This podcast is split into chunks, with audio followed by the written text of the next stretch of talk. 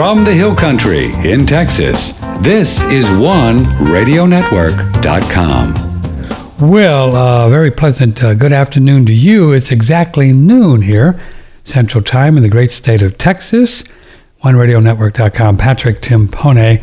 Looking forward to this uh, chat, and uh, as serendipitous as it is, we have a chance to talk with a guy who I think really kind of hones in on some of the good stuff that goes on in, on the earth plane in the world of finance, uh, geopolitics, um, and how it's all interconnected together.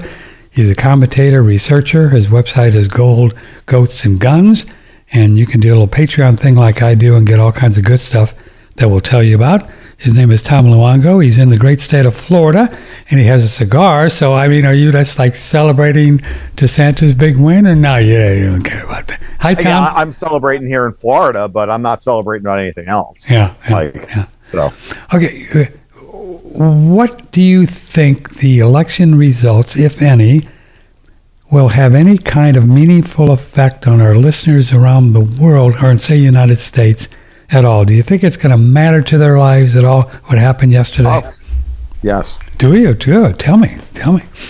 No, I, I'm not. I'm not happy about what happened yesterday at all. I'm not. I, I think what happened yesterday was exactly the worst possible result. Why is that? Um, Why is a that? minor, a minor win by the House under these conditions, uh, by the GOP in the House and maybe one seat in the Senate, is not a good. Is not a good result. It just validates everybody. It validates Mitch McConnell saying MAGA can't win against the Democrats. It validates the Democrats thinking that they have a an agenda that resonates with people. It gives Davos every uh, all the uh, the ammunition they need to continue to drive a wedge between left and right in the United States and set us on the path toward towards dissolution and civil war. I mean, that's what I saw. yeah. And they're going to now they're going to push the financial markets in directions that are going to try and defend Europe against the United States. The Democrats are going to feel like they have the opportunity, even though the GOP is going to have a nominal, maybe three to five seats. I mean, three to five seats Nothing. under these conditions? Are you kidding? Like, this is Reagan level. This should be Reagan level destruction of the Democrats. And the fact that it's not tells you uh, two things. One, they're very sophisticated and they're cheating. Okay, fine. So they stole some seats. but that's not the interesting part. The reality is that too many people actually believe this. I can't even, like, oh my God, these evil Republicans are Nazis and they're going to kill us all. I Like, agree with you. There's Well, enough people Yeah. gaslit in this country into believing this nonsense. I agree. that- I agree. and then you and then you attenuate. I was talking with my, my partner Dexter White about this this morning, and he made the salient point to saying, look, pro- part of the problem with our expectations were that too much of right wing media is now centered here in Florida, and the what happens in Florida did not translate outside of say Florida, Texas, to a lesser extent Georgia, No. and um, Yeah. it didn't resonate around the country. And we got we got that kind of we got a little bit of myopia from what we're seeing here in Florida which was you know exactly what you expect to see. But it did not translate around the country. And it should have now some of that is going to be very sophisticated mail-in voter cheating and some of that is just you know People are this country is fundamentally divided Yeah, yeah. And, it, you know, to think about the majority, or I don't know what the term would be, Tom Luongo, of people that really believe in a socialist, Marxist kind of open borders, you know, uh, defund the police, trans, and, you know, all this stuff, more vaccines. That's troubling, isn't it, as a culture, what we're dealing it, with? it, oh, it absolutely is. Yeah. It, it absolutely tells you that. I hate to say it, but Yeah. you know, those on the alt right that have been warning us about replacement theory and all this stuff, they're not wrong. Like they hate us, they despise us, and you know they're setting our, they're setting us all against each other. And I hate to sound like this. I'm this is the last thing I wanted to see. What I wanted to see was the same thing I saw I wanted to see in 2020. I wanted to see a turnout from normal people show up and tell them that's enough yeah, and have it be so big that they have to they have to swallow a lie, and they did swallow that lie, and then they transferred, then and then they and, and then they transferred that that first swallow into a and, tra- and transformed it into a big gulp, but in two years, and that's where we are today, and I I I, I'm telling you, that scares me more than anything else. Mm. I mean, I, I see some bright spots around the country. I see a steal. I see a, a steal in in you know in in uh, in uh, uh, Virginia Beach. I see a plus three. I see three turnovers or clawback three seats in Southern New York. My my stomping grounds where I grew Which up is in. Rockland, Putnam, Rockland, Putnam, Orange County. I grew up in Orange County, so watching those seats all get clawed back to the to the Republicans, that's a good sign. Maybe even you know, maybe even um, you know, Western or Western Connecticut on the other side of the Hudson River. You know, the Danbury area. That looks like it may may go red. Okay, great. So what did they get? Ten seats? Twelve seats? They're going to get rid. But they're but but they targeted Lauren Boebert out in out in Western Colorado. They're going to get her by a point. Like, and you know that, and, and you know they they took care of Boebert just because, like, they wanted to rub your nose in it. Right? They're rubbing your nose in it over Kari Lake and you know Masters out in our Arizona. Now Arizona is a mess. It's likely going to go to courts. Likely at the end of the day, most likely, you know, either Kari Lake is and and, and company are going to prove the massive, massive voter fraud in Maricopa County, or we're going to have a replay of 2020. Yeah. Now I don't think that um, I don't think that uh, Kari Lake is going to roll over here. I think she's too much of a friggin' I think she's just too based for this stuff. Yeah. I just don't think she's going to go roll over. Yeah, there, there's But- still that 49.7 and 50.3 with, and theoretically 66%. They haven't put anything up for three or four or five hours. What are they doing out Of course there? not. What are they doing? Of course, they're not going to. Now, I think there's a strategy here. I think the GOP is holding back votes in certain areas, and I think the Demo- I think everybody's playing chicken as to who's going to drop who's going to drop the last lot of ballots on the on the table first because they understand what the what, what the thing is here. Yeah. Like they don't understand what the what the deal is, and I think there I think there's a very sophisticated game of chicken that's happening in Arizona. But I also think that at the same time, they're probably also documenting the evidence of just how bad the cheating was. So we'll see. So when it comes down to it, you know, that's fine. Like, but none of that should matter. None of this should matter. I know. You know, this should be this should have been the bankrupting of George Soros. Have him spend a couple hundred million dollars on ele- uh, on a, on you know elections that he could not influence, and guess what? He's getting he's getting more friggin' dopamine hits on his god complex. Like this is a bad thing. Now, I know for a fact here in Florida that the Democratic Party pretty much pulled out of here in June. Okay, Charlie Crist lost by 20 points because they gave because the same PACs that gave Andrew Gillum 20 plus million dollars in 2018 gave Charlie Crist 630 thousand dollars. Hmm. Okay, so Charlie Crist had no chance of winning. Yeah. Hmm. He won five counties out of 67. All right. And he didn't even win Alachua County, like the People's Republic of Gainesville, right, right north of where I live, or right south of where I live. Um, he only won that by 10, by 20 points. Like Alachua County, goes anything less than 70 30 Democrat. It's a blowout, you know, it's a blowout for the Republicans. They went 60 40. So even in, even in the People's Republic of Alachua County, Charlie Crist got his hat handed to him. But Miami Dade went to Santos.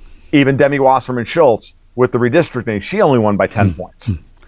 in West Broward. So, you know, George wants. George wants to know. He's in Cincinnati. He wants to know if Tom Luongo thinks that this was a bad night for Trump because DeSantis is so strong and some of Trump's Nah. guys lost. And, and this is actually plays right into the GOP strategy to destroy Ron DeSantis. Why is that? to pump DeSantis to pump DeSantis up. They're going to put Trump in jail over January 6th or some other trumped up kangaroo charges. What they're going to do in the next 10 because this wasn't strong enough to have the squishy Democrats not vote party line.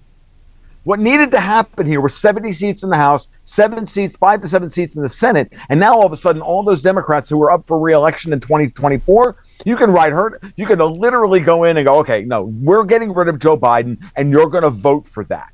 Otherwise, you are never going to get a dollar from us. By the way, the people who are saying that are Wall Street. Hmm.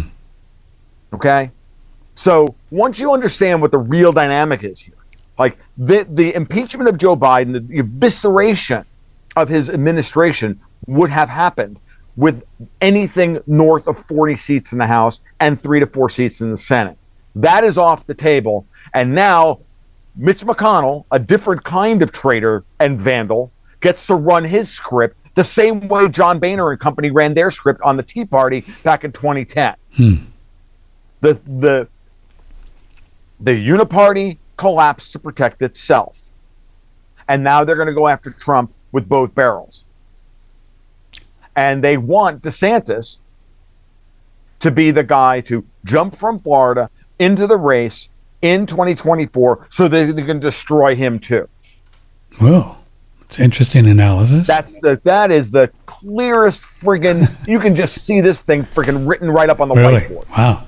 Absolutely. Wow. Like I, I, I this is why I'm so freaking angry today. Hmm. Because if they seduce DeSantis into this, or better yet, they give him no other options, just like Putin is being taken, just like all of Putin's economic options are being taken off the table in Ukraine, Yes, that he is only left with military options. Mhm. Well, what do you think they're doing to to the to the to to Americans who don't want to be um, turned into Eurotrash commies? Same thing. What what what what Hobson's choice is being put in front of us? Because that's the only way you can I you can analyze what is actually happening. When you start thinking in terms of what Hobson's choice are they putting in front of us? What poop sandwich do we have to take a bite of? This one or that one? Hmm. Once you identify the two poop sandwiches, now you know what your choice is going to be. You know what their strategy is. That's how I analyze all of this stuff now.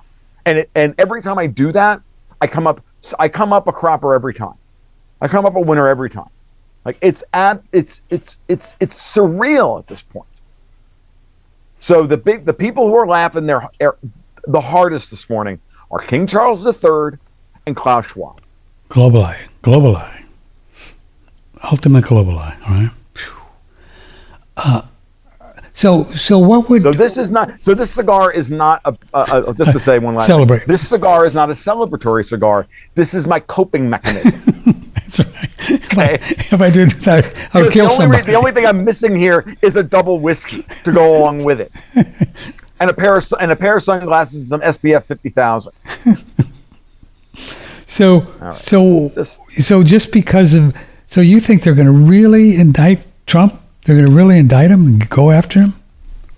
Of course they are. Yeah. Wow. Of course he's there. Of course they are. Yeah.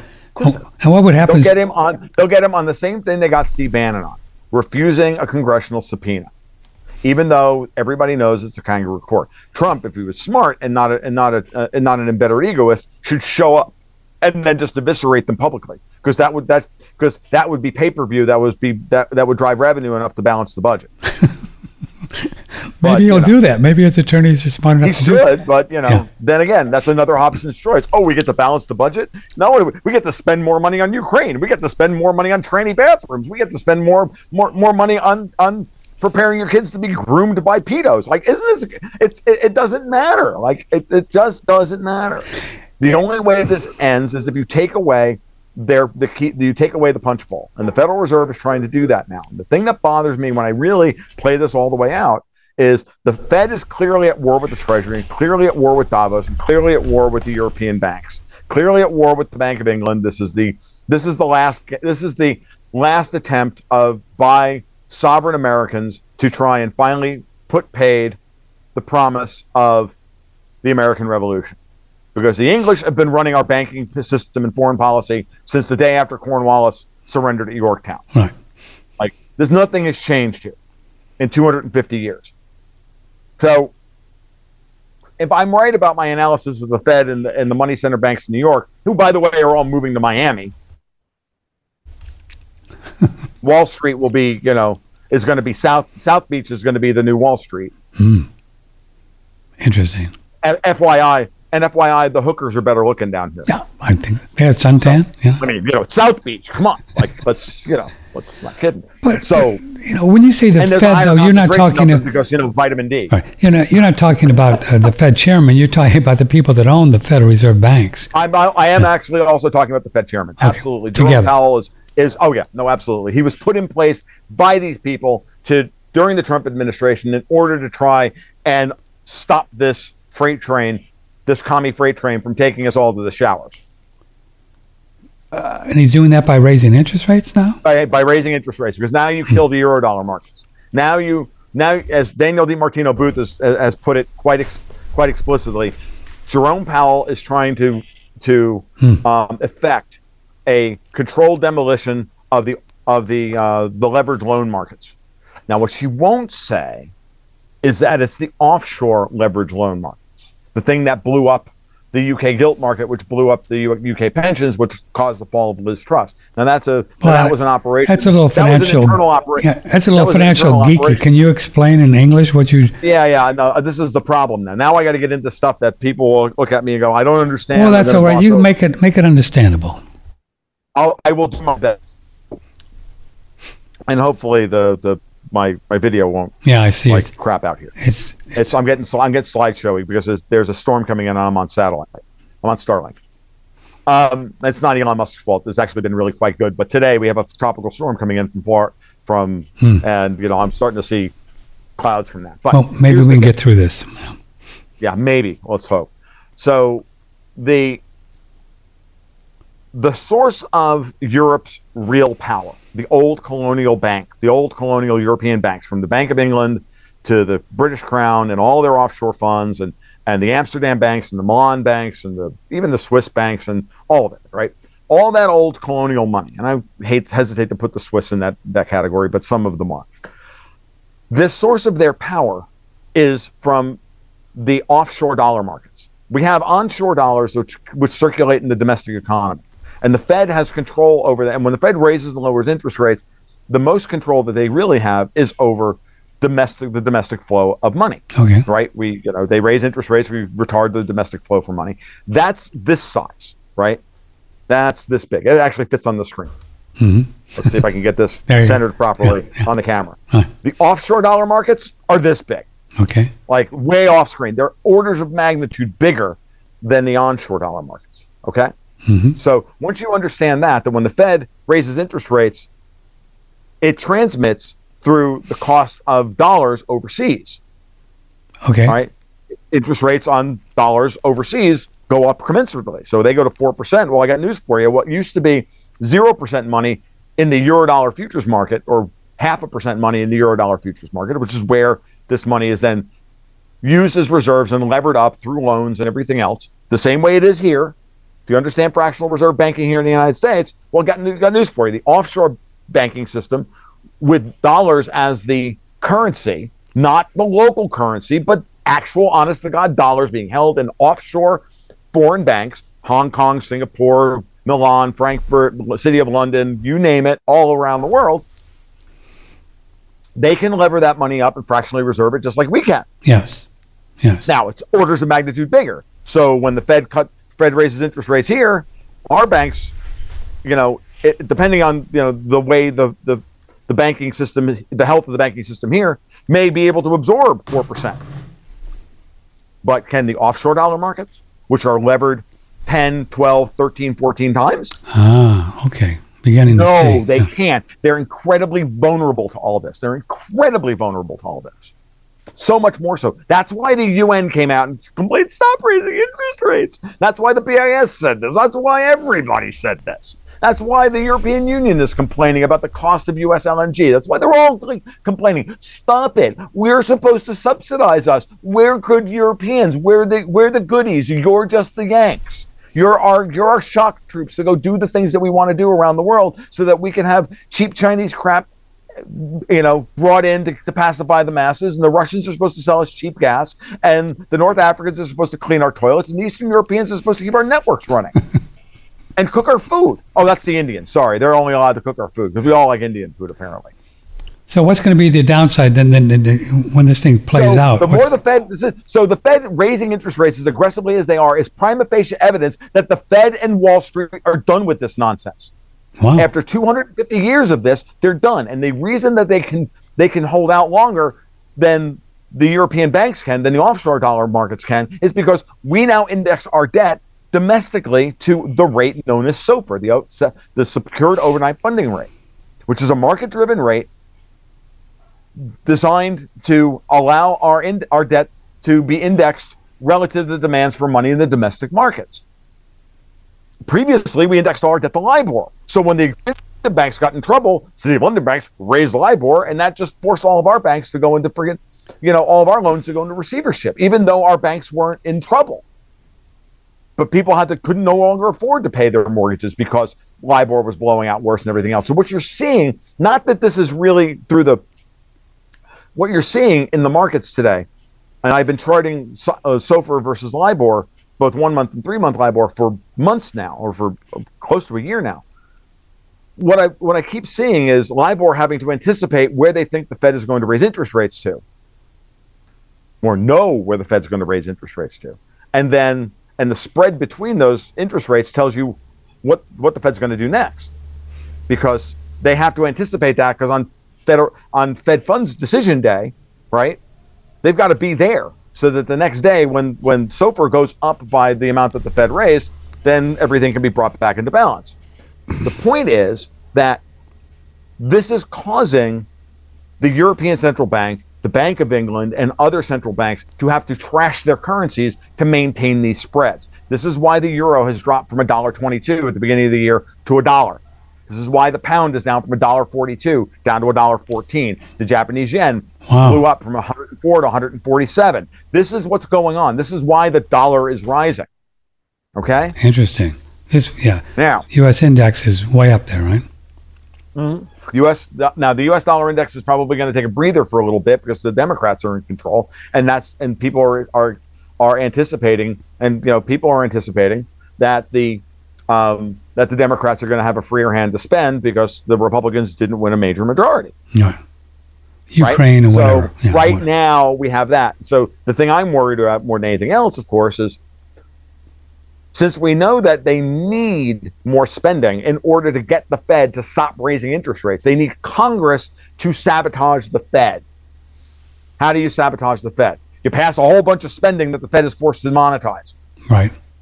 The Fed gets blamed for this, but it's actually Congress that does this.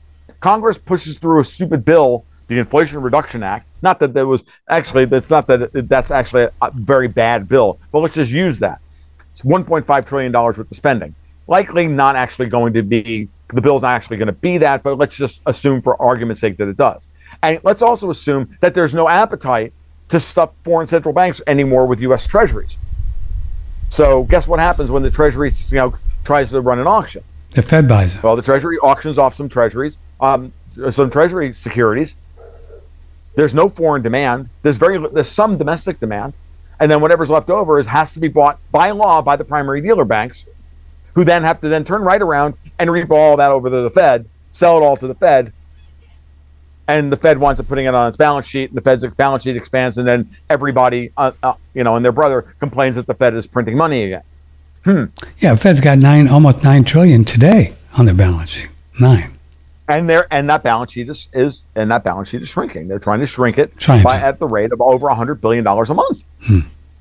And everybody's screaming. And M2 is going into reverse, not M2 velocity, M2 itself. So, big picture in this movie, it's, it's we've got the Fed and the globalists, right? This is the in in, in our. It's one group of globalists versus another group of globalists. Yeah, right. Because that's what I was about to say. They're globalists too in their own right, right? But in their own way, but in not in the same way that the that the that the that I mean, this is a different thing. Hmm. Like, at the end of the day, these people in Europe have to default before they can go back to having any kind of rational banking system. Huh? Their their pensions are all so in arrears. They're all like what happened in the UK with the leverage bets against UK gilts that blew up the pension system in the UK is you can replicate that all across Europe. Hmm. Because when the because when there all these currencies were at and all these these currencies the, the, this debt was at the zero bound in order for these pension funds to get any yield whatsoever, they had to take leverage bets in the futures market and leverage bets against futures on of treasuries, UK gilts, German bunds, Italian BTPs, whatever. All of that leverage is now being reversed dramatically, and they're all like capital short now. They don't have enough collateral to to to cover their um their their liabilities for the pension system. So the pension system in Europe is completely kaput. George Soros keeps saying over and over again, they have we have to default on the debt and go for perpetual bonds. He keeps saying this. That's the plan. They're going to default on $15 trillion worth of European sovereign debt. roll it all up into the ECB, roll all the political power up into the European Commission, Whoa. and issue consols perpetual debt at probably a quarter or half a point for the, or even two points in perpetuity and then collapse everything into a digital euro issued by the ECB directly with programmable money and complete and total surveillance. So this is that great reset idea that they've been kind of working on for a long time, right? Whatever they know.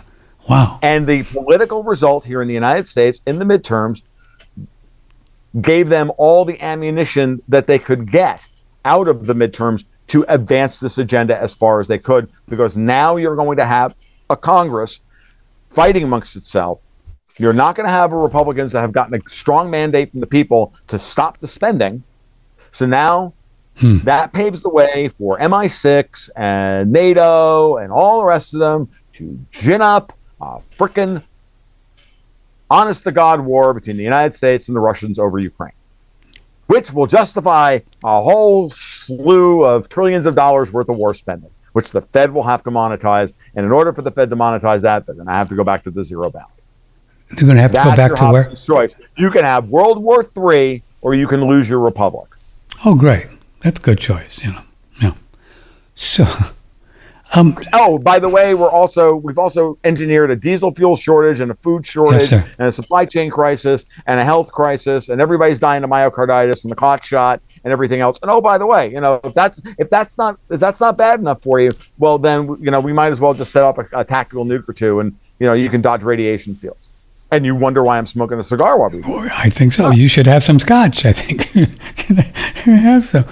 So unfortunately, I'm going right out after this, and I'm going to go driving, and I'm going to go do my Wednesday game night with my friends, and I'm going to like yeah. like tune out for six hours so that I don't go crazy. So no, I can't do that. So. Um, Tom Luongo is with us, Patrick Timpone, OneRadioNetwork.com. Let's do a quick little break, Tom. Thanks for being here. I knew this was a good time to have him on there because, man, what a trip, huh? Well, you know, you just, this is what you bargain for when you get Mr. Luongo. We're going to tell you about what Tom will uh, can do for you if you want to join up his uh, uh, his um, Patreon thing. And this is important because these fellows out there that that do this work, like even myself too, that you know we don't really work for a living. We do this stuff, and there's no you know we don't get a W two thing. You know we just got to create dollars where we can, such as they are. So support guys like Tom and the other people that we have on, and myself as you do by buying the products. So it's a beautiful thing, and we appreciate it. Um, I would like to tell you that this product here is one of the things that I have done for a long time, and it's legal. Uh, it's legal, and um, it's it's a great product. It is pure sulfur, and I mean it. Um, well, listen here. In this country, the sulfur levels have been dropping. There was an alarm that went out to the Congress, and and this was in 1932 or 34 when this big warning came out. Uh, mineral quantities have been dropping in the U.S. for quite a while, and especially as farmland got worn out. Uh, notable of things was the sulfur, and if you had been eating high sulfur foods all of your life, you may be getting enough sulfur, but we're not. And the sulfur content in foods is is way low. And really, you need sulfur. The number one thing that sulfur does is it detoxifies the cells. Thank you, George. George Altgelt on a previous show. He's a biologist, chemist, and knows a lot about agriculture. The number one thing he says is sulfur detoxifies the cells. This is pure sulfur. Very few of them are. Three prices, three locations, United States, Canada, and worldwide click an order, see the ad right hand side on oneradionetwork.com. And ladies and gentlemen of the jury, it is no coinkydink that the uh, glyphos, which are in full force, using them more than ever, disrupts the sulfur cycle.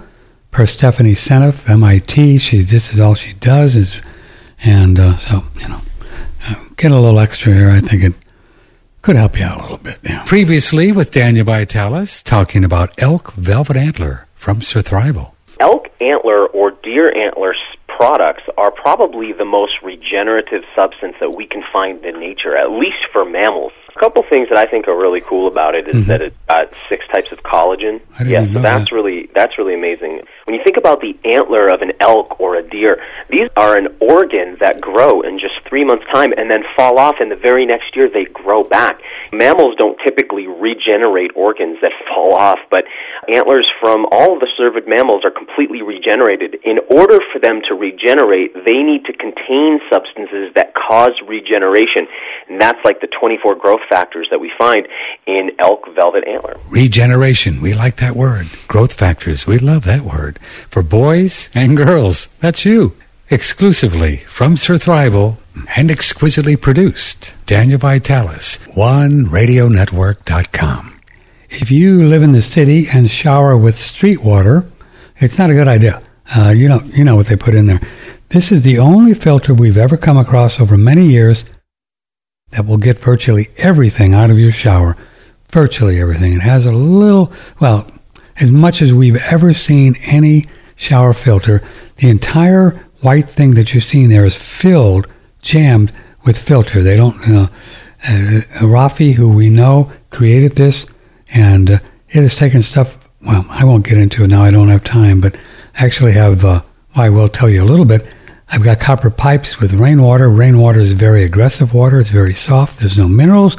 It pulled out the copper out of my copper pipes we put in 25 years ago, and I would get all this green copper tinge in my shower thing because, and I didn't know if that copper was good for my body, but anyway, I did all kinds of filters, and this is the only one that got it out, and that's how we got turned on to it.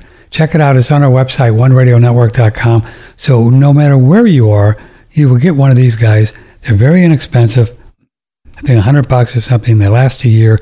And if you shower, you can also fill your bathtub with it with a little attachment. This is the way to go. And it's just one extra, you know, thing you can do so yuck stuff doesn't get in your body. And, you know, you know what I mean. So check it out. It's on oneradionetwork.com. Omika Shower Filters. Where am I here?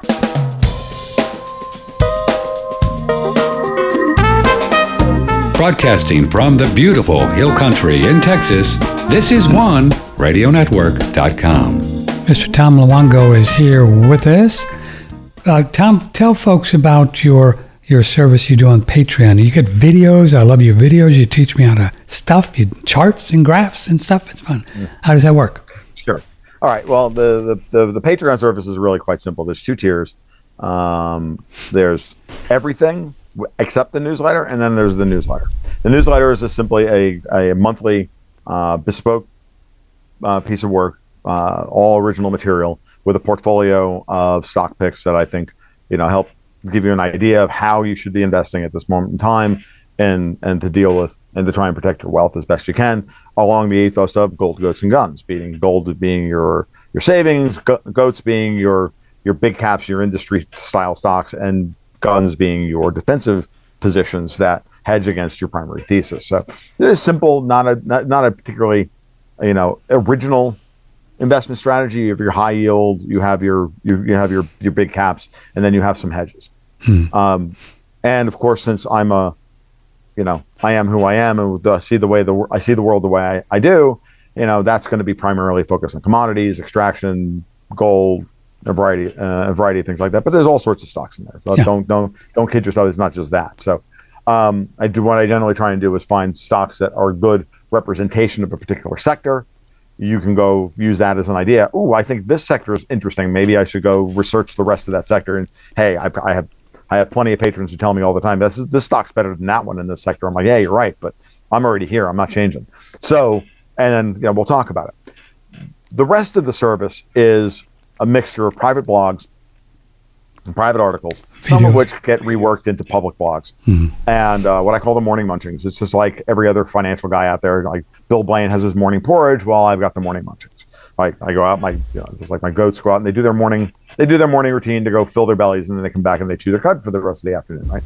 So this is just my my my notebook, my thoughts about what I think is going on in the world. If I see something interesting that I want to talk about, you know, I throw it out there, and uh, at least twice a week. And then there are the market reports every Wednesday and every Sunday, which are private video podcasts of both commentary about the news of the last couple of days and then extensive charts and technical analysis of the strategic markets and how that ties into all the things that I'm talking about. Hmm. So all the stuff I've talked about today, my patrons have heard me say a thousand times, while also while while, while, while I'm talking about the Eurodollar futures curve and the German Italian Bund spreads and you know where gold is and where Bitcoin is and where the Dow is and, Yeah. and all of that. So um, and then of course people ask me for their own you know for for cold chart reads on maybe stocks that they they're interested in and I'm happy to do that as well. Well, it's really fun, and I learn a lot from it.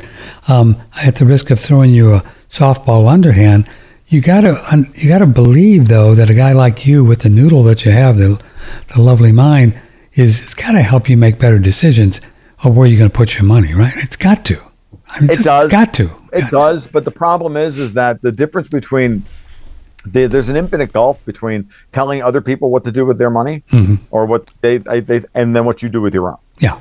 And you know, I'll never forget reading one of the the, the late great Neil Peart, the, the the drummer from Rush. Um, talked about this a lot. He's like, I made all I've made all this money in my life, but you know, I'm a drummer, and that means that drummers can't hold on to their money. And I'm like, I was chatting with my partner the other day about this. And he's like, we were talking about, you know, re- retirement strategies and all this stuff. And I'm like, dude, I'm a drummer. I'm, I'm bad with money. so you're a guitar player. You're not. Like, it's just the way things are. Like, I, I I'm going to work until I drop because I'm, you know, I don't know, you know, I don't know how to. Yeah, I, I can tell you when to get out of a trade, but I can't get out of a trade, Really, and so I don't. You get you get emotionally actually- attached I'm actually, I'll give you an, I'm, I'm a perfect example of a guy who shouldn't be managing his own money, but who should be working with a guy to shape the portfolio and then let him make the trades. But That that's ain't- what it is. that's and this is just this is just years of this is just years of hard work and and self uh, reflection. And I, I I don't have any I don't have any filter when it comes to this stuff. So. Yeah. you know, it, it may sound like an indictment, but it really is just the fact is that I have the wrong personality type for these kinds of things. I can analyze, but I can't trade, and there are different. Those are different personalities. So it's more the it's like the mad scientist versus the engineer. Most folks have their their wealth, I guess, their 401ks and all that Tom Luongo in in the in, in the stock market, right? So talk to us on this uh, after election day, November 9. What kind of risks are they facing the next 12 months? I mean, it's a long time, but you know, what you, Twelve months is a long time. I want to get us through the next two. hmm, next two. Yeah. Okay. Yeah, the next two are well until until the Congress is set. Yeah. Oh, that's and, true. and, yeah. and the fallout of the uh, of the transition period Hmm. and what that's going to look like. And you know, there's a lot going on now. Yeah. The big question is the following: Are we going to see a massive escalation of hostilities, kinetic hostilities, that will drive capital into the United States as opposed to out of it? This election result in a big in, at the big global capital flow. Think of capital as a wave that sloshes around the world. Hmm. Okay, hmm. and it's and it goes to where it's treated best, which is ultimately going to be the low spots. This is water. Hmm. So, in that in this in this metaphor, the best way to look at it is that like you want to be in the low spot because that's where the water is going to. Go to, mm-hmm. and because that's where you know, and you don't want to be on the high ground because that's where the water is going to leave. So, the best way to think of it in that respect is if you know at, at a at a global capital flow level, and this is something that Martin Armstrong likes to talk about, and I'm a student of Martin's, and hmm. and Martin has taught me this over the years, and I had to finally bow to that type of analysis, and I and, and I do. I, I don't always agree with Martin, but you know, there's, there's room to not agree with the way things go in this life. Sure, But the general gist of how to analyze markets. Oh no, I think he's absolutely right that you look at global capital flow. So now the big question is, is when you when you look at the maneuvers in politics, right? This is a long way of getting around to trying to explain what I'm thinking. Mm-hmm. When you look at politics and you look at political results, capital signals off of that. They make decisions based on that. They also, smartly enough, are usually ahead of the curve because the people with the real money are the ones closest to the political decisions and they start subtly moving their money beforehand. Hmm. And so you can always pick up trends in capital changes in capital flow before it becomes re- readily apparent. Now, there's different ways of analyzing markets technically to come up with what works for you as a system to see the world. I use a I use a particular uh, um, uh, a qualita- a quantitative model. Martin uses drawn lines on charts and trend lines and all the other stuff. Other people use MACD and RSI and moving average series and you know Elliott wave theory. And everybody has their different system. and to be honest with you, I'm not even sure that, that any of them are good, bad, or indifferent. They are just really tailored to the type of person that you are Mhm. and the type of personality you Mhm. You know that that fits your personality. So we in generally kind of always come up to the same conclusions. So now, as American investors, we have to think, okay, so where's the money going to go? Well, clearly, technology is under is in trouble. The Nasdaq is in trouble. The the broader S and P 500 is not is, is underperforming the Dow Jones. So the Dow Jones has always been the thing that um, is a good proxy for the flow of international capital, offshore capital, into and out of U.S. markets. So this is primarily what I look at because I'm a global macro focused kind of guy, Mhm. right? So I I look around and I see that the Dow is outperformed other stock markets, other major indices like the DAX, the FTSE, the the CAC 40 in France, the certainly the Chinese stock markets, the Hang Seng and in in uh, in Hong Kong and Taiwan and and even oh, the only one that's not outperformed the Dow is the Nikkei 225. Right? Actually, the Nikkei has actually even outperformed gold. Hmm. As far as bad as gold has been this year, gold has still outperformed everything else. Stocks around the world are down between 25 and 30 percent. Gold is down eight to 10 percent. So even even though this is a even though this is a deflationary market where all risk assets like that are all deflating, gold is deflating less than stocks have in terms of price. Okay, so while you may be losing money, you're not you're losing your money slower in gold than you are in everything else. Everything. Bonds are down forty percent, stocks are down thirty percent, gold is down ten percent. You're losing ten percent a year at a minimum in inflation. So as a middle class investor, you're getting frankly, you're getting screwed 18 ways from Sunday, unless you can find the one bull market in the world, which sadly is the U.S. dollar, which is losing to inflation and to commodities. And I think that commodities are going to be the place to be. Um, they have been for a while now, but they went through a pump and dump. And uh, I think, uh, given the political situation, given the fact that the Biden administration wasn't damaged enough by this midterm election to restart, to to you know put the put the wind under the sails of the drill baby drill people that are exist within the U.S. Um, financial and and uh, you know capital oligarchy, for lack of a better term. I am, and I see war on the horizon. You think oil's not going to go to two hundred dollars a barrel? Hmm. I do. Is it only if it only gets to 150? Don't hold my feet to the fire that I I, I only made you 60 percent in the oil markets. Like I didn't get you double. Like sorry, but you know what I mean. Like, uh, like, like we're gonna we're gonna see 150 dollar barrel oil unless we see a some form of peace agreement between the Russians and Ukrainians. And that's not likely to happen. It's so what we see right now, right? No, No. I don't see that at all. I don't see it either. No. No. I see a bunch, I still see a bunch of ir- un, unreasonable demands being made by the Americans, pushing the Ukrainians to make even more unreasonable, even more unreasonable demands than that. And any stories you see of like Jake Sullivan, the national security advisor, meeting with Russians, you know, in through back channels and whatnot. I think that's all just, you know, playing for time so that NATO can get more troops in place in order to, you know, take this thing to to the next level in 2023. So the globalists want this. Sadly, I'm I, I'm not here. I'm not here happy to say. no, I understand. I don't. I hope I don't. I hope I don't look smug while I'm No, no. this, holding a cigar in my hand. Like, dude, this is freaking scary. Yeah. So the globalists want this thing with Russia to go more and more because they want to destroy Europe, and then we're next. Is They- that the idea? Well, yeah, it, is that they need to have a scapegoat for the collapse. Okay. And in this case, they want two scapegoats. Oh, they want the American. They want the American war hawks on the one side, and Putin on the other. Mm-hmm.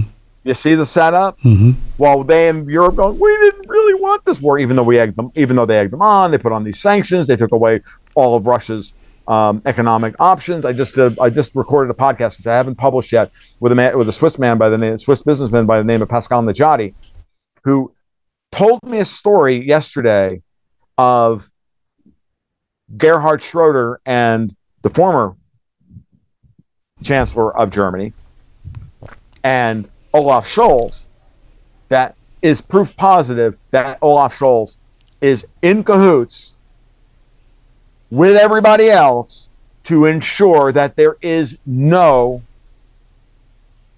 um, rapprochement between Germany and the Russians over gas supplies to the to the people of Europe. That the people of Europe are being sacrificed on the altar of globalism and the neocolonial banking system, old money powers, whatever you want to call them, in Europe that put him in power in the first place. Wow. And he's not a captured pawn of the Greens. He's ab- and if he is, oh well, he has zero power. So they can do this whole thing, what they want to do, and do the whole Great Reset thing, and They need to they need to. justify defaulting on all the debt. And you only do that if you put everything into crisis. But they want that crisis to happen on their terms at their time. In the same way they wanted the war in Ukraine on their terms and at their time. Putin went first and upset their plans. Uh, and Walk us through a little bit. wrench into all of this, and the Federal Reserve is raising interest rates to force this moment to its crisis point before they're ready. Hmm.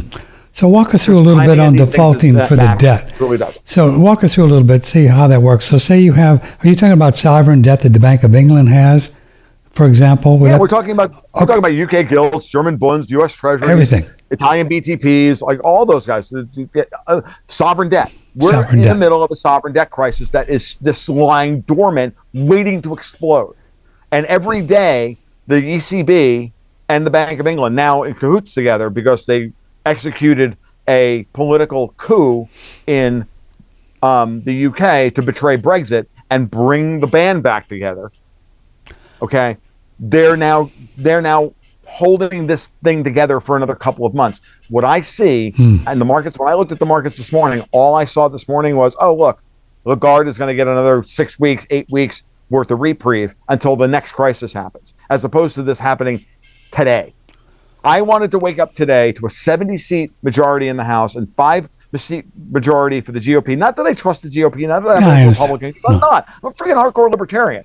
I. I, but, but the message that would have been sent to the global capital is America's open for business again. We're going to get rid of Joe Biden and these crazy friggin' kid grooming pedophilic Democrats and you know crime crazy Democrats who are just trying to destroy the freaking world. Uh, we're getting rid of them people in two years. It's the start the clock. Bring the money back into the United States. And the euro would have been down four cents this morning. Italian BTPs, uh, 10 year Italian BTPs would be over 5%. German bunds would be over 3%. That's not what happened. They're flat today. so, so, All of it. so the euro actually went up a little bit because move- Hmm. the dollar fell because the Democrats are likely going to be able to get more spending through. Sure, sure. Let, let's we'll let's go down. through on the sovereign debt. So, so they actually default, and then they do a funny thing with a forty-year forever loan with through the IMF creates the money and makes it all No, work. no, no, no, no, How does no, that no, work? no. They just literally default on You- all the debt. You can't do that. I mean, and, who- and what issue, about and all issue the? back to the bond? Wait, and issue back to the existing bondholders perpetual bonds, like Oh. the Bank of England has done twice in their in their in their existence, paying I don't know half a percent, one percent. Oh. So the IMF gives All the debt gets wiped out. All the Italian all the Italian sovereign debt goes away. But the cost to this is going to be that you uh, that you have to accept a central bank digital euro that is programmable with 100% tax compliance, 100% con- surveillance, minority report, but with more German. So I have a, let, what let me ask. So I have a million dollar sovereign debt thing with the Bank of England in my pocket. So you own a, you own a million dollars worth of worth of uh, worth of UK gilts. Guess what? They're going to cancel those and issue you one million dollars that maybe you're paying four percent. They're going to issue you hundred thousand dollars or two hundred thousand dollars or five hundred thousand dollars or whatever the hell it is, whatever the current par value of that bond is, which right now is probably trading at sixty cents on the dollar. They're going to issue that at par, or uh, you know, at, at not at face value, but at current at current rates and they're going to issue that as perpetual that you're never going to get your capital back. Because remember, you put you gave them a bond, Yeah, right. right? right. At the end of the term of the bond, you're getting your capital back. Not If they the, issue you a perpetual bond, you're not getting your capital back. You're just going to get an income stream forever. and it's going to be way lower than the four percent I bought it at, right? Of course. Of course. So, but with the Tom Luongo, the, these things have got pension funds and everything. That's what you're talking about. If you do that to pension funds, they're they're dead. They're gone. Pension funds are the, the pension funds are going to get converted into universal basic income.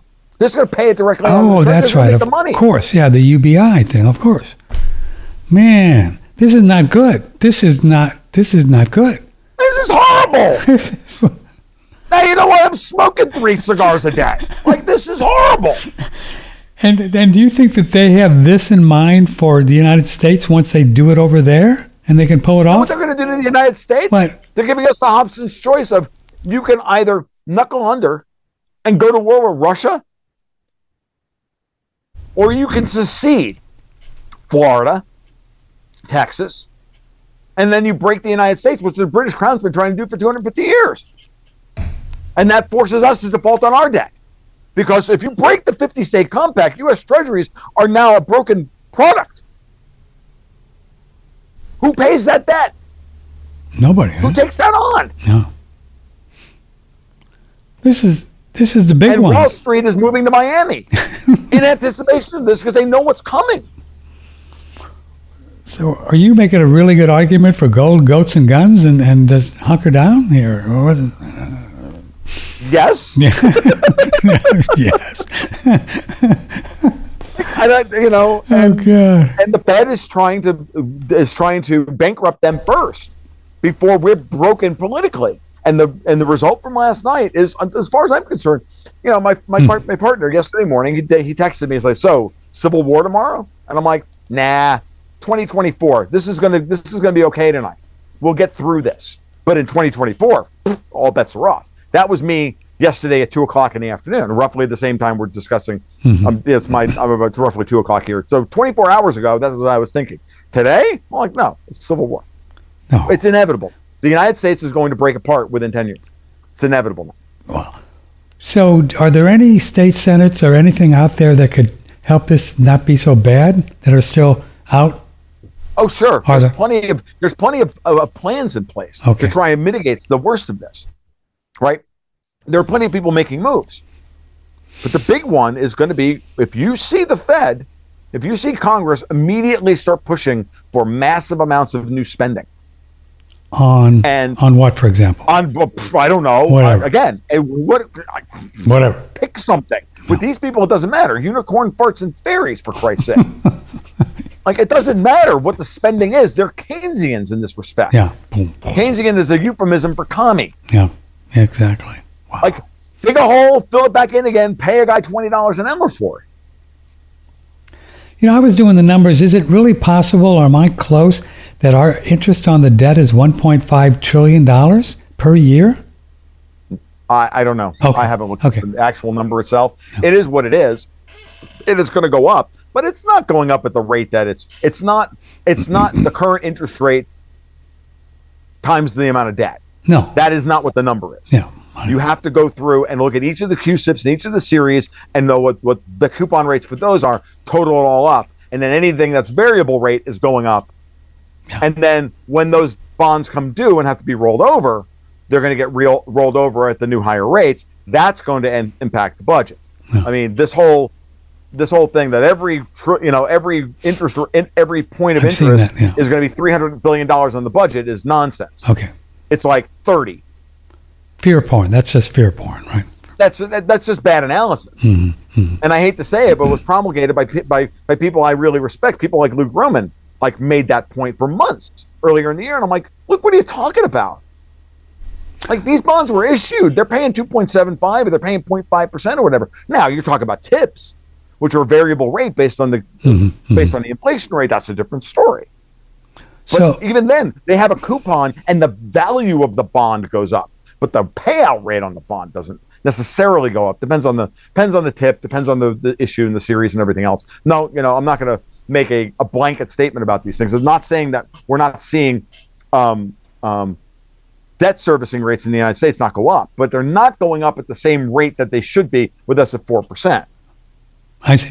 So, so if you were at the back of the envelope and guessing, say, just say 30 trillion is more than that. 30 trillion at what percentage would you put to I have to a that? way out of this, and every and we already know what the way out of this is. The way out of this fiscal crisis in the United States is very simple. It's very simple. We have 8,133.5 tons of gold in the treasury, Mm-hmm. held on the Fed's balance sheet at $42.22 an ounce. Mm-hmm. But as a percentage of our actual forex reserves as a country, mark to market, they represent 65 point something percent, according to the Wo- World Gold Council's latest um, figures. It's something like 65 percent of our reserves. So we actually have 400 billion dollars or whatever it is in, in actual Sure. gold reserve. You can issue, and this is what Trump and Mnuchin were talking about five, four years ago. This is why they wanted to put Judy Shelton on the Federal Reserve Board and Kamala Harris and John McCain fist bumped on the floor of the Senate when they blocked her nomination. Because Judy Shelton made this, I, I've been banging this, my shoe on the table like Khrushchev about this for six months. Because she talked about this in a, in, a, in, a, in a podcast that I heard about six months ago. The thing they didn't, when Trump and Mnuchin were talking about 50 and 100 year bonds to roll the debt out and to get the term on the debt out so that we don't have to pay it all, all, all at once, Mm-hmm. they were talking about a 5% gold redemption clause at the end of the bond. Now, that? Under that? that scenario, you don't have to pay 8% on a 50 year bond at a 6% Fed funds rate. Right? Imagine the Fed goes to what my target, around 6%. Right? That means that you're likely looking at six and a half to seven percent on a or on a 10 year bond, maybe even seven, maybe even eight. And then what are you talking about on a 30, maybe eight and a half? And then what would we be talking about on a 50? Nine, nine and a half? Well, we can't afford nine and a half for to roll over $30 trillion at nine and a half percent. No. What we can do, and we wouldn't issue, we wouldn't do this when the Fed's at six percent. The Fed's going to go to six, hold it there for a while, and then bring it back down to three. So now we're talking about 50 year bonds that say six and a half percent. Right? You don't, if you do a, a 5% gold cover redemption clause where you give them $10,000 and $500 of that is redeemable in gold bullion at the end, treasury bullion at the end of the life of the bond, 50 or 100 years from now. So Who cares? let's talk about the United States even being around 50 or 100 years Yeah, from now. what's Let's not the even cha- what's about chance of that? But let's let's assume for argument's sake that that would be the case. What coupon rate could you sell those at in a gold bull market? A lot. It's a treasury bear market. It's a gold bull market. Now, start don't, don't start thinking about dollar value of gold. Start thinking about annual return on a rising gold price. You think maybe you could sell a 50-year gold you know, redeemable bond with a two percent nominal coupon in dollars? If gold is rising eight to fifteen percent a year to balance the books, I don't know about you, Patrick, but I'm buying every one of those I can get my hands on, like hand over fist. Because I'll tell you two two reasons why. No different than when Greenspan bought back all the 13% 30 year debt that Volcker issued. It was issued under Volcker when he jacked the prime rate to 21% and the Fed funds rate to, I don't know, some retard, whatever the, the high was, 18% or whatever. We were selling thir- we were selling 30 year debt with a 13% coupon. Now, Greenspan retired those within 10 years, paid them all back at net present value. Retired them all. Was not going to pay 13% interest for the next 20 years. Very smart. He did exactly what he was supposed to do. You know, he reissued, he bought them back, and then we reissued them at 6.5% or whatever they were trading at when he did, you know, because rates had come down. Well, that's the same thing that's going to happen here. And if you don't think that global capital is going to look at the United States doing that and not go, yeah, I'll, I'm signing up for that. I'll sign up for 15 to 17 percent a year with a two percent, you know, dollar cost.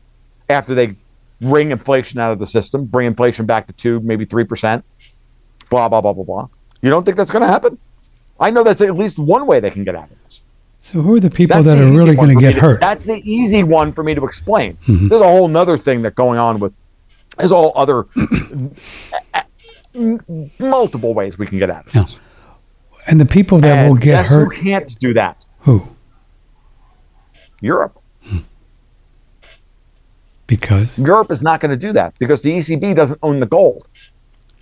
The Bank of Italy owns their gold. The Bundesbank owns their gold. The Italians could do this, but you know who's going to do it before we do it? Hmm. Ru- China And Russia. and Russia. The first thing they will do is they will they will restate their gold reserves to reflect reality, which is not the numbers that you see quoted today. Right. Go to the World Gold Council's website and you see the the Russians stopped publishing how much gold they're buying in February when this at the start of the war. Hmm. So that number's been frozen since February.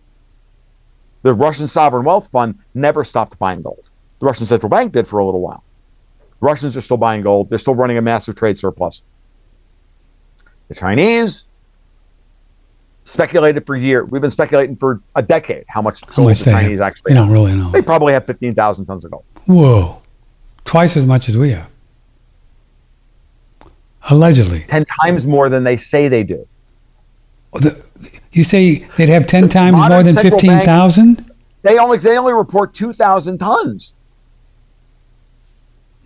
You think the Russians aren't are only sitting on 2,200 tons of gold? You think? I think the Czar had more than 2,000 tons of gold. In his basement.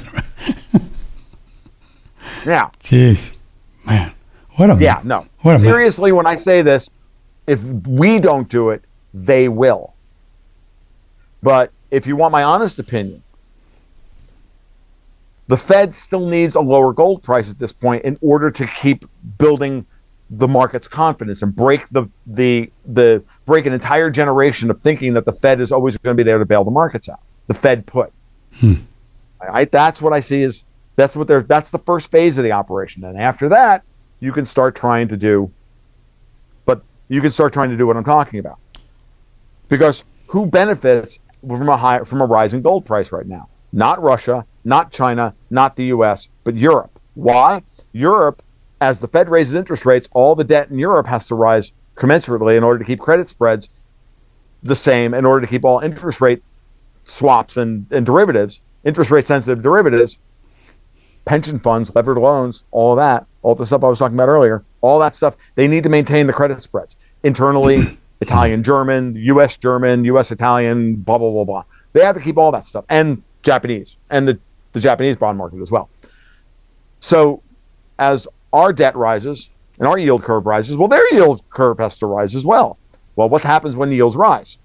Prices of bonds fall, right? So the ECB is sitting on 80% of the ECB's balance sheet is either European sovereign debt or claims against European sovereign debt, i.e., derivatives. How does the ECB get out, out from underneath this? Well, a rising gold price helps offset some of that So, because they mark their gold to market on their balance sheet, whereas we don't. so big picture, the people that get hurt through all of this would be, rather than being naked in the streets, would get central bank digital currency so they don't storm the White House or storm the castle or whatever. Well, they're going to try. They're going to try. They're going to yeah. Because remember, EBT cards here in the United States are just universal basic income, right? So is unemployment benefits. yeah, exactly. So is a mandated fifteen dollar minimum wage hmm. It's all UBI. Yeah, yeah. or UBI, right? So, oh, I just got the notice from the IRS that yesterday that I owe them the the next twenty eight hundred dollar tranche for the COVID relief funds from the tax credits I got in 2020. Oh, you do. Good for you. I already had to pay the I already had to pay half of that back last year. Now I got to pay the other half of it back this year. so yeah, all of my COVID relief funds now I have to go back into the treasury. What a mess you've got me into. Oh, Lauren Harvey and Lauren Hardy. A Wow. fine mess you've got A- me into. yeah, a now. fine, yeah, a fine mess you've got me into is the is the line I was looking. with the with the with the cigar. I even have the cigar button in my hand. Like this is good. Like this is great. I was looking. I was looking. Um, so, so this is George. It says, well, he said, I'm kind of confused, but I'm really having a lot of fun. Thanks. But why couldn't the why couldn't the Treasury just issue a? He's saying, why can't a Treasury just issue a gold backed um, digital currency just point zero zero zero six ounces or something? Is what George says. They're never going to do that. The, the Treasury wants the United States destroyed, George. Oh, get, you got to get control of the Treasury. The Treasury works for the bad guys. Janet Yellen is a bad person. a bad person. Yeah. She's a freaking Davos. She, she works for them. Hmm. Yeah. So did Bernanke. Bernanke sold this country out a year before the global financial crisis when he changed the extra against the Fed charter. The, again, Danielle DiMartino Booth talked about this recently. She said, "Look, I was there at the Fed at the time when Bernanke just came out one day and said we're going to change monetary policy to target a two percent inflation rate." against the Fed's charter. They didn't change the Fed's charter. They just he just did it. So so Jerome Powell sat there going, "We can't do this." When he was on the Fed, when he was um, when he was a member of the Federal Reserve Board, he's like, "We can't do this." Can't do this. Back then, it's like we can't, and Bernanke did it anyway. Why? Because the IMF wanted him to do so. Because Europe wanted him to do so. so if They Trump were setting this up for the last fifteen years, guys. Well, Wow. So if Trump doesn't get thrown in jail and manages to get ele- elected, isn't he CEO? He's not going to get elected, even if he, even if he runs. Oh, really? Trump is damaged goods. He'll make things even worse. Really? This result also tells you that Trump is not that strong. Hmm. Again, why is Mitch McConnell the happiest? He's the third happiest guy out there this morning. Who's the first two? Uh, George. Klaus Schwab and the King of England, Yeah. Because they got what they wanted. Now Mitch McConnell gets to have gets to gets to continue to sell this country out and look like he's not doing so. I'm getting to the point now where, yep, if I had to fight one person, who would I fight? I'm like cocaine Mitch. He's really a commie. Is, he's really a commie, isn't he? He's a commie. Oh, he's just terrible. Wow. He's just terrible. Now that's that's that's that McConnell is he is bought and paid for so many different ways. Who the hell knows who he works for? Yeah. It's like John McCain. John McCain got up on any on any given Sunday and didn't know that, and when the phone rang, he didn't know who it was going to be because he uh, he was uh, because he was owned and operated by so many different people. Wow. I mean, I'm sorry, that guy had so many hands up his ass. He didn't know what the he didn't know whose it was any, on, on any given Thursday. And the stories about Same thing with McConnell. McConnell. Same thing with Kevin McCarthy. Same thing with Mitt, with Mitt Romney and all the rest of these guys. They're all owned. No. Every one of them. The stories about these guys are epic, too, right? But you say Trump is damaged goods. Is this. So, Yeah, no, I mean everybody. Look, we we couldn't even get in this environment, Patrick. Hmm. In this horrific environment, everything going on. Yeah. that brought Reagan to power. They're going to get what? Twelve seats? Are you kidding? Yeah. I agree. We're damaged as a society. Wow. And even bracketing for the cheating and the GOP self sabotaging. Okay, that's 20 seats. That's still only 30 seats. This should have been 90. With what was going on in this country. Yeah. Yeah. yeah. I agree. Should have been 90 seats. Well, It should have been the biggest. It should have been the biggest ass kicking we ever saw. If you were a betting guy, were you thinking it was it was going to happen? Did you, or were you just you, you, I thought 70 seats and that they would they would steal 30 back and we'd see 40. yeah? That's why I'm so angry. It's at least 30 or 40 seats less than I was hoping for. That would have been the biggest, big, big enough signal because that would have been a big enough signal to everybody who knows what's going on, hmm. who really knows what's going on, Slow i.e., global capital, hmm. would know what the and the people on Capitol Hill, the squishy Democrats who would be up for reelection in 2024, they would be gettable. They're not gettable now. So with just a what is it, two hundred four to one eighty seven in the in the House? That's not enough to do anything, huh? It's not done yet. Huh. They're not finished yet. No, it's got to be, dude. It needed to be 250. Wow, that's not going to happen. It needed to be 250, 185, or whatever. Yeah, what? Yeah, that's that's 435. It needed to be 250 or higher. It needed to be four seat, four or five seats in the Senate. I mean, yeah, Lisa Murkowski's gone, so that's one Republican. That's actually a plus one in the Republican column because the other Republican actually won in the Alaska Senate race. So because uh, that's ranked choice, they do ranked choice voting up in Alaska. So they lost the House seat, but they they, they got rid of Murkowski, who was definitely a Democrat in Republican clothing. So you know, globalist. So they got rid of Murkowski. That's good, but dude, I'm serious. Even if it's 52, 48 in the Senate, unless Kyrsten Sinema just, unless they finally abuse her to the point where she like goes independent, like I'm sorry. I just Joe Manchin, same thing. I mean, we had to get we had to get an effective 58, 59 in the Senate, and then a little bit of wheeling, wheedling, and cajoling behind the scenes, and you could easily get that up to 60. Now you've got a now you've got a Now you've got something. proof. Yeah. Now you've got a now you've got a now you've got 60 seats in the Senate. Now you can do all sorts of things. Hmm. Now you can override his you know Biden's veto and all the rest of this nonsense. You can't do that now. Yeah. So Biden's going to rule just like Obama did through executive order. Those Yeah. executive orders will be in effect long enough to do all the damage before they're challenged and brought to the Supreme Court and struck down. Won't matter. The same damn thing they've been doing forever and a day. Yeah, the real clear, And, you know, whatever- clear politics judges- has 48-48 right now, Senate. Is that right? Yeah. Oh, it's not done yet. No. They're not done yet. How many they got open?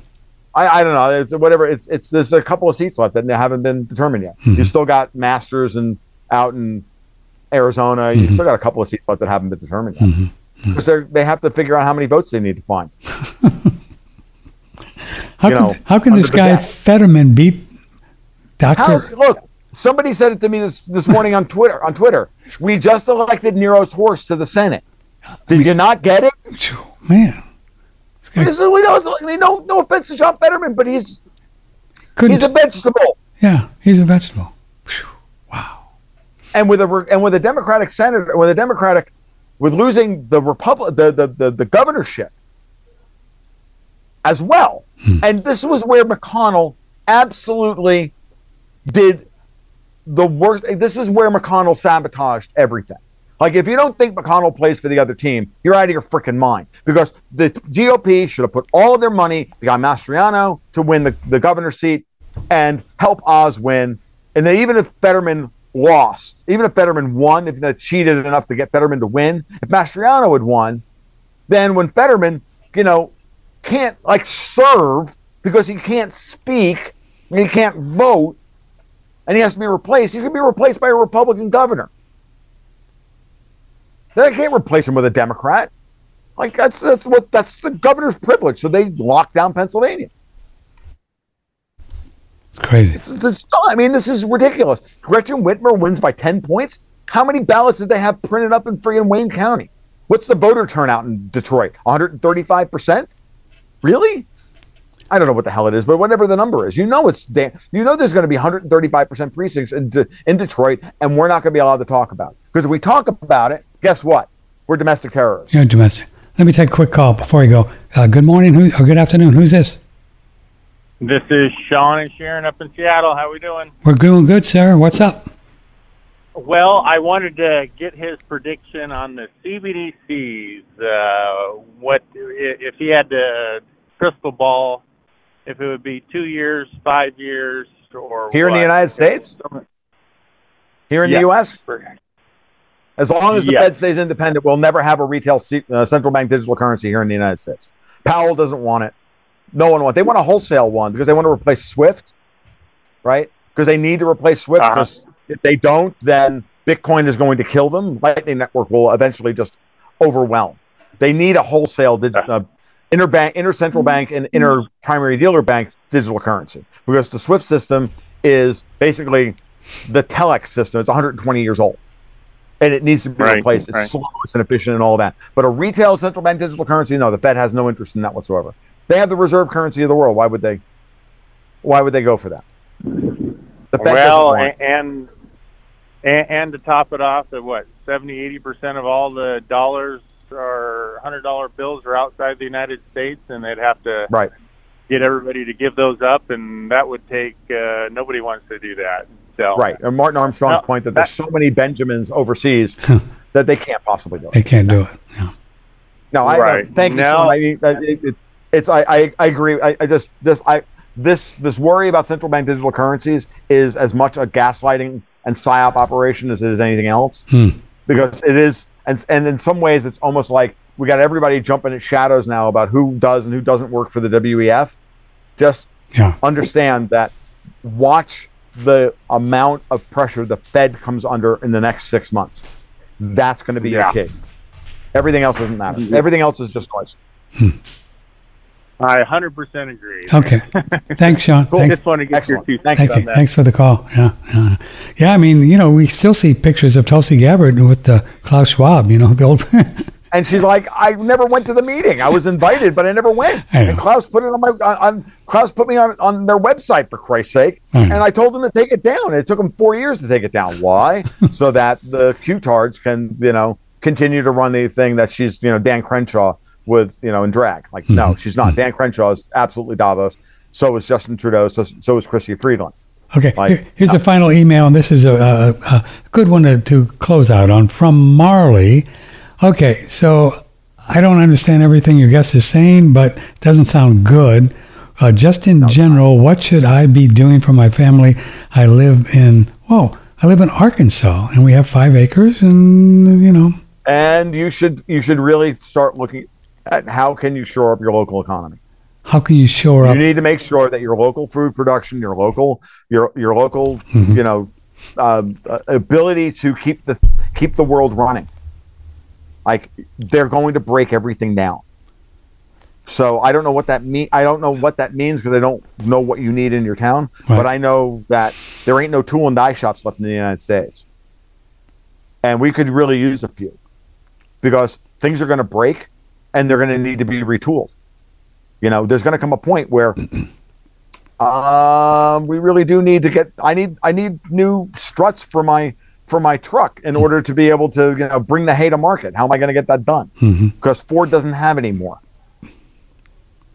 because we shut down because this week we actually shut down the border between here and Mexico.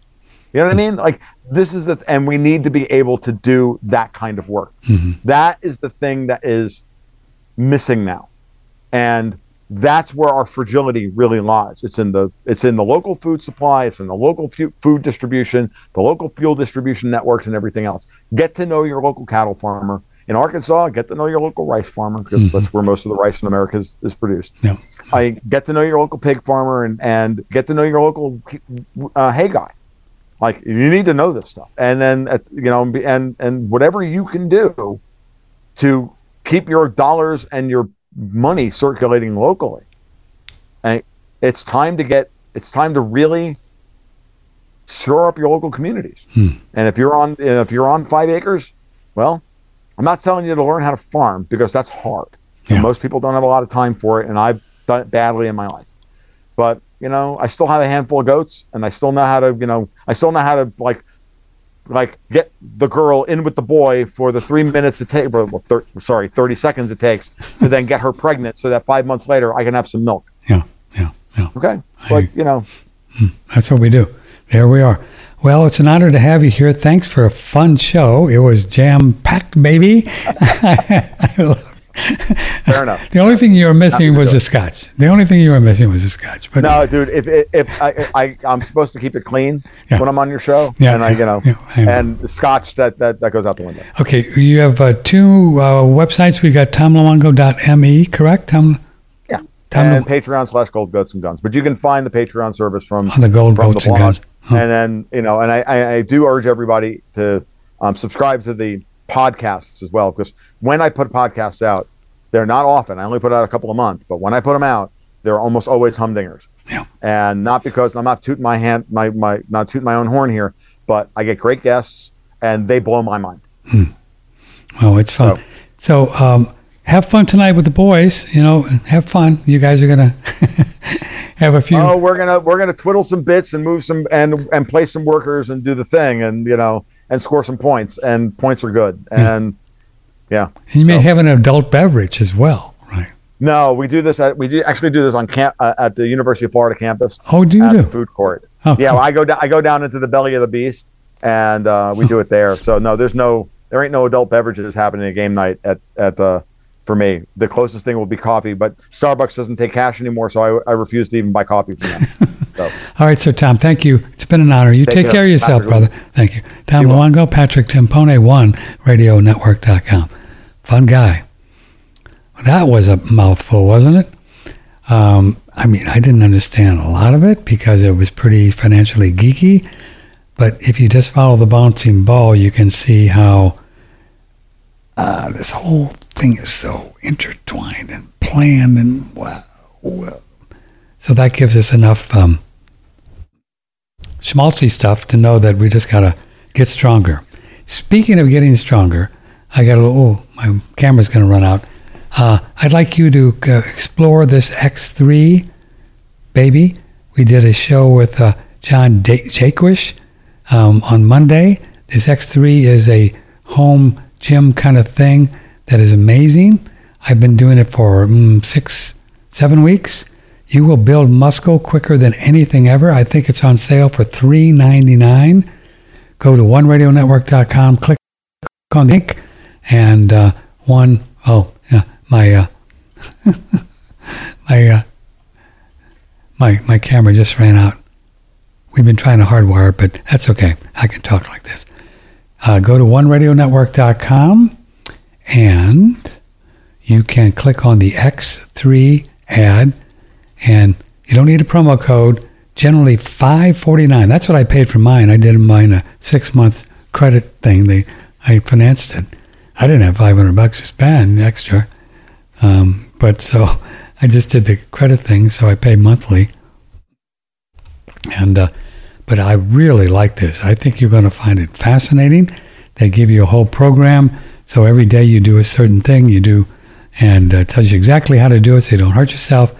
You're not sore. I've never been sore. Well, one slight little thing in my back for about two days. Other than that, not one sore muscle, and I'm building muscle like more than I've ever had in my 76 uh, years in this little Italian body of mine. So check it out. It's called the X3. We're excited about it. I'm glad we were able to, to hook you up and, uh, and $3.99 on sale. Just trust me. Trust me, you get one of these guys. And if you do it, if you do it, you're going to be a happy camper and you're going to get stronger spiritually, emotionally, physically stronger, which is what we need to do if what if 20% of what Tom just told us about is true, which is probably way more than that, then, uh, you know, we're going to be going through some curious times.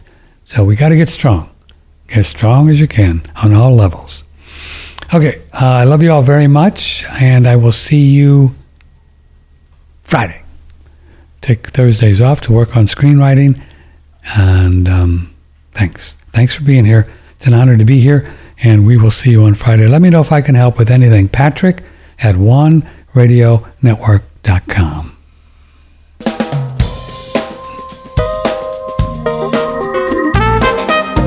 Broadcasting from the beautiful Hill Country in Texas, this is OneRadioNetwork.com.